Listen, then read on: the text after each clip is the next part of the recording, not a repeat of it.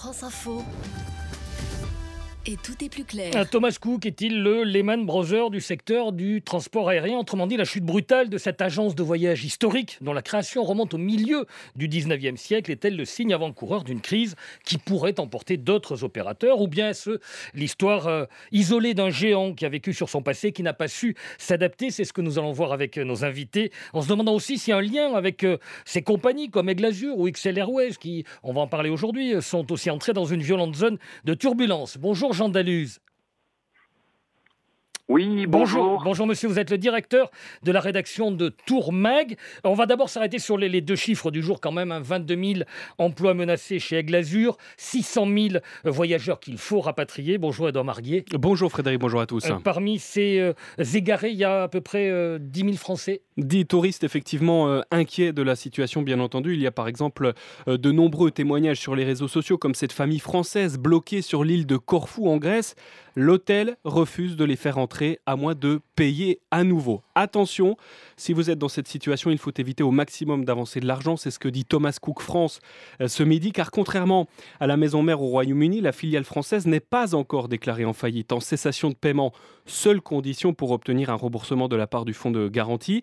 Cette déclaration se fera dans les prochains jours, voire les prochaines semaines, la loi française étant beaucoup plus protectrice que la loi britannique en la matière. En attendant, Thomas Cook France assure qu'il fait tout pour s'occuper de ses clients, ceux de Jet Tour, qui appartient également aux voyagistes, et des clients des agences de voyage partenaires. L'entreprise est en lien avec le ministère des Affaires étrangères pour organiser le, rapatriement des touristes ou leur retour à la date prévue. Pour les rassurer, un numéro d'urgence est mis en place, c'est le 01 41 05 40 81. Autant vous le dire tout de suite, il faut s'armer de patience. J'ai tenté de le joindre. L'attente est très longue, évidemment. C'est souvent le cas dans ce genre de, dossier. Euh, et puis que dire euh, des clients Thomas Cook France qui, eux, ont prévu de partir dans, dans les jours qui viennent? Ne pas partir. C'est écrit en lettres capitales dans le communiqué de l'entreprise euh, de la filiale française de Thomas Cook, tout simplement pour éviter davantage de difficultés en sachant qu'il faut prendre en charge les 9842 clients qui sont loin de chez eux. Pour la plupart, leur séjour se termine samedi. Ça laisse donc une semaine au secteur pour se retourner, pour affréter par exemple de nouveaux avions, car les appareils de la compagnie aérienne Thomas Cook Airlines ne peuvent plus voler. La compagnie est également en faillite. Alors, forte incertitude pour euh, tous ces, voyageurs, Edouard Marguier. Inquiétude également euh, du côté des salariés de Thomas Cook. Oui, l'inventeur du voyage organisé emploie 22 000 personnes dans le monde. 9 000 au Royaume-Uni qui se retrouvent sans rien puisque la société est en faillite outre-Manche. En France, Thomas Cook fait travailler 735 personnes qui, pour le moment, attendent la suite, c'est-à-dire la déclaration en cessation de paiement. Voilà, pour toutes les, incertitudes, les inquiétudes, merci Edouard Marguier. Je me tourne à nouveau vers vous, Jean, Jean Dalus, donc directeur de la rédaction de, de Tourmag. Est-ce qu'on a déjà vécu dans ce secteur des voyages une opération de rapatriement aussi massive? Écoutez, à ma connaissance, c'est la première fois qu'on a affaire à un rapatriement d'une telle euh, amplitude. Hein, d'ailleurs, le, gouvernement britannique a bien fait les choses puisqu'il avait prévu, si vous voulez, et affrété euh, plusieurs compagnies aériennes pour rapatrier donc l'ensemble des, passagers. Euh, ça va coûter évidemment très très cher puisque je crois qu'il s'agit de le budget, c'est quelque chose comme 400 millions de livres sterling. Donc c'est quelque chose d'unique, euh, étant donné qu'il n'en fallait que 200 millions en fait pour que Thomas Cook puisse poursuivre son activité. Mmh. Mais donc, ça veut dire que, euh, je ne veux pas rajouter à l'inquiétude, hein, aux questions que se posent euh, les euh, quelques 10 000 Français notamment, tout ça prendra du temps, le rapatriement. Des jours, probablement. Probablement des semaines même, dirais-je. Oui, oui. puisqu'en fait, c'est un véritable pont aérien qu'il va falloir organiser pour rapatrier toutes ces personnes. Euh, c'est un nombre qui est relativement important. Euh, mais bon, euh, il, n'y a pas d'autre solution, sachant qu'il y a quand même un fonds de garantie en Grande-Bretagne qui permet justement de faire face à ce type de situation.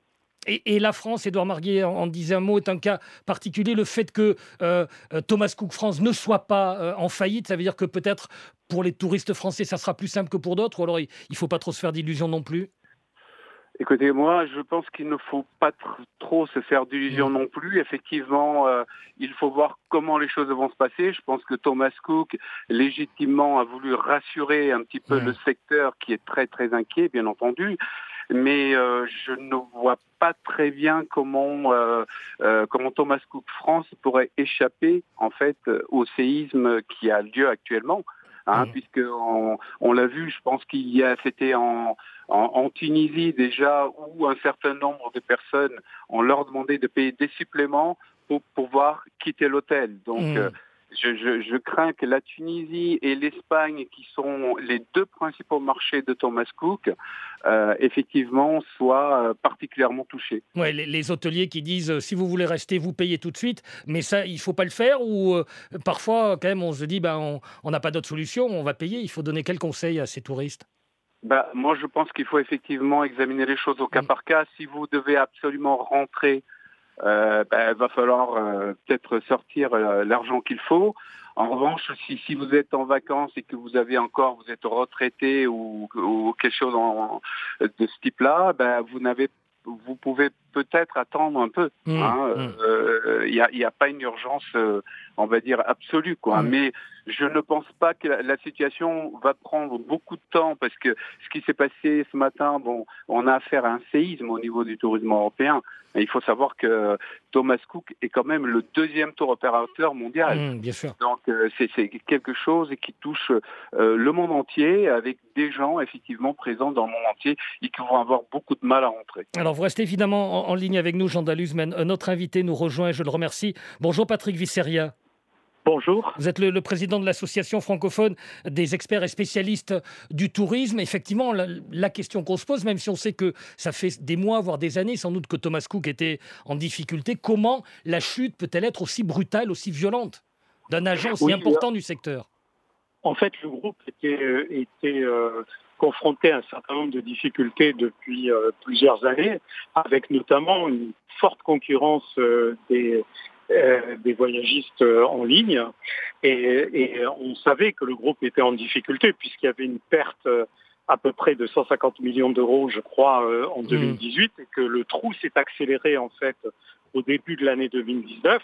Mais évidemment, quand vous êtes une entreprise de voyage, on ne peut pas communiquer sur ce genre d'informations. Donc, on savait en tout cas que le groupe avait des difficultés, qu'il cherchait des partenaires, puisque le groupe Fosun, le groupe chinois qui est également partenaire du Club Med, eh bien, euh, a, euh, avait euh, participe en fait mm. avait été appelé à participer aux difficultés de cette société. Mm. On ne peut pas euh, évidemment quand quelqu'un vient vous voir dans votre agence de voyage réserver un billet, réserver un séjour dire ouais mais ça ça va pas très bien chez nous mais en même temps pour les pour les voyageurs pour les consommateurs il y a tromperie sur la marchandise d'une manière ou d'une autre. Oui, il y, a, il, y a deux choses, il y a deux questions qui se posent. Il y a celle qui concerne, vous l'avez évoqué avec, euh, avec Jean Daluz, mm. euh, le rapatriement en fait des personnes. Mm-hmm. Donc là, il y a des procédures euh, qui sont en place euh, parce que c'est un rapatriement massif. Hein. Mm. On n'a jamais rapatrié autant de mm, monde en si peu de temps. un vrai pont aérien. Hein. Hmm. Voilà. Euh, et puis la deuxième chose, c'est les gens qui peuvent partir en voyage aujourd'hui ou demain, par exemple. Qu'est-ce qu'ils doivent euh, faire Qu'est-ce qu'ils doivent faire Qu'est-ce qu'ils ah peuvent ben. faire? Je, vous demande de rester en ligne. On reprend la conversation dans une minute, le temps de dérouler les, grands titres à cette mi-journée. Euh, midi 20, c'est avec Stéphane Milhomme. France Info. Et tout est plus clair. Et l'on continue donc de s'interroger avec nos invités sur la chute de Thomas Cook, fin d'une histoire longue d'un siècle et demi dans le secteur des voyages, plus de 20 000 emplois en jeu et 600 000 voyageurs en attente. Nos invités qui nous disaient tous les deux à quel point ça allait être le pont aérien le plus important dans, l'histoire de, des, voyages. Euh, vous, évoquiez Patrick Visseria juste avant l'info, le cas de, tous ceux qui ont un billet, qui se préparent à partir euh, en, voyage, en vacances avec Thomas Cook. Eux, qu'est-ce qu'il faut leur dire euh, Edouard Marguel disait tout à l'heure, Thomas Cook dit surtout ne partez pas. Il faut pas partir, il faut se faire rembourser. on peut se faire rembourser. bien sûr, je propose, je leur conseille de ne pas partir et d'essayer plutôt de se faire rembourser. Il y a des procédures là aussi qui existent. C'est la, la directive européenne qui s'appelle ATOL, je crois, euh, qui euh, permet en fait de, rembourser à la fois de, ramener les gens qui sont partis et puis de rembourser également les personnes qui devaient partir en voyage. Mais hein. qui rembourse quand euh, l'entreprise est en faillite, comme c'est le cas de Thomas Cook? Alors, euh, il y a un fonds de, euh, la PST, hein, je, parle aussi sous l'autorité de, de la PST, c'est un organisme d'un fonds de solidarité qui permet en fait de rembourser des clients qui ont qui avaient dépensé pour un voyage. Hmm. Mais remboursement strict du voyage et pas des dédommagement d'un tort causé parce que au-delà du, bah, du billet CAPA, il y a un tort évidemment causé.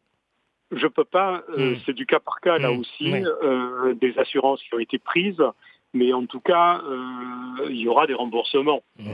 Euh, mais je peux pas vous, je ne sais pas si tout sera remboursé, mais il y aura des remboursements. Euh, Jean Daluz, euh, on, l'évoquait tout à l'heure parmi les raisons, je ne sais pas si c'est vous ou Patrick Visseria qui en, qui en parlait, le, il y a le Internet, le, les nouveaux types de, de voyages évidemment. C'est la raison principale de la chute de Thomas Cook ou il y en a d'autres? Bah écoutez, je pense que le tourisme, en fait aujourd'hui on a affaire à une situation à la fois complexe et paradoxal. C'est-à-dire que le paradoxe, si vous voulez, c'est que le tourisme dans le monde augmente depuis 20 ans de entre 4 et 6% par an. On a de très loin dépassé le milliard de touristes dans le mmh. monde. Et vous avez d'un autre côté, si vous voulez, les acteurs historiques du secteur qui, eux, sont devenus un peu des, euh, des, colosses au, pied d'argile. Mmh. Donc aujourd'hui, Thomas Cook, malheureusement, fait un peu partie de ces groupes industriels, de ces entreprises qui étaient des entreprises avec une très grande intégration verticale, qui offraient tous les services du euh, tous les services du tourisme avec une compagnie aérienne, des hôtels, mmh. des réceptifs, des agences de voyage, etc. Et je pense que le, tourisme a complètement changé. Tout ça a volé en éclats. Mmh. L'industrie du voyage aujourd'hui, euh, telle que nous l'avons connue, Hein, est devenue l'industrie euh, est devenue une industrie d'un de, autre âge. Ouais, c'est-à-dire que le ah. tourisme massif, euh, clé en main, ça c'est terminé. C'est du, c'est plus de du, de l'individuel, presque de la niche et du euh, plus petit. Exactement, exactement. Et puis les nouvelles technologies, si vous voulez, sont venues euh, chambouler complètement avec la, la désintermédiation qu'elles supposent, sont venues complètement bouleverser le secteur. Donc aujourd'hui, vous avez de plus en plus de gens qui organisent leurs propres voyages, euh, qui vont voir des agences de voyage et qui elles-mêmes se sont réappropriées ce qui était leur métier d'origine, à savoir qu'ils étaient leurs propres tour opérateurs. Hein. Euh, hmm. Avant, les agences de voyage préparaient elles-mêmes le voyage. Bien elles ne s'adressaient pas hmm un tour opérateur. Donc aujourd'hui, ces agences font de plus en plus de voyages sur mesure et ont de moins en moins recours aux producteurs tels que Thomas Cook, mm. tels que TUI, etc. Mm. Mais ça veut dire, Patrick Visseria, qu'il y a d'autres opérateurs du même genre qui sont en, zone de turbulence aussi? Alors, il y a un certain nombre d'opérateurs en France qui, euh, ben, il y en a qui qui ont été confrontés à des difficultés très récemment. Je pense à Glazure, euh, mm. par exemple. Euh, ou bien euh, XLN. Hmm. Mais ça, ce sont, des compagnies aériennes, c'est pas des. Ce sont des compagnies hmm. aériennes. Mais on voit bien aujourd'hui, quelque part, qu'il y a une concurrence extrêmement forte sur les prix. Hein.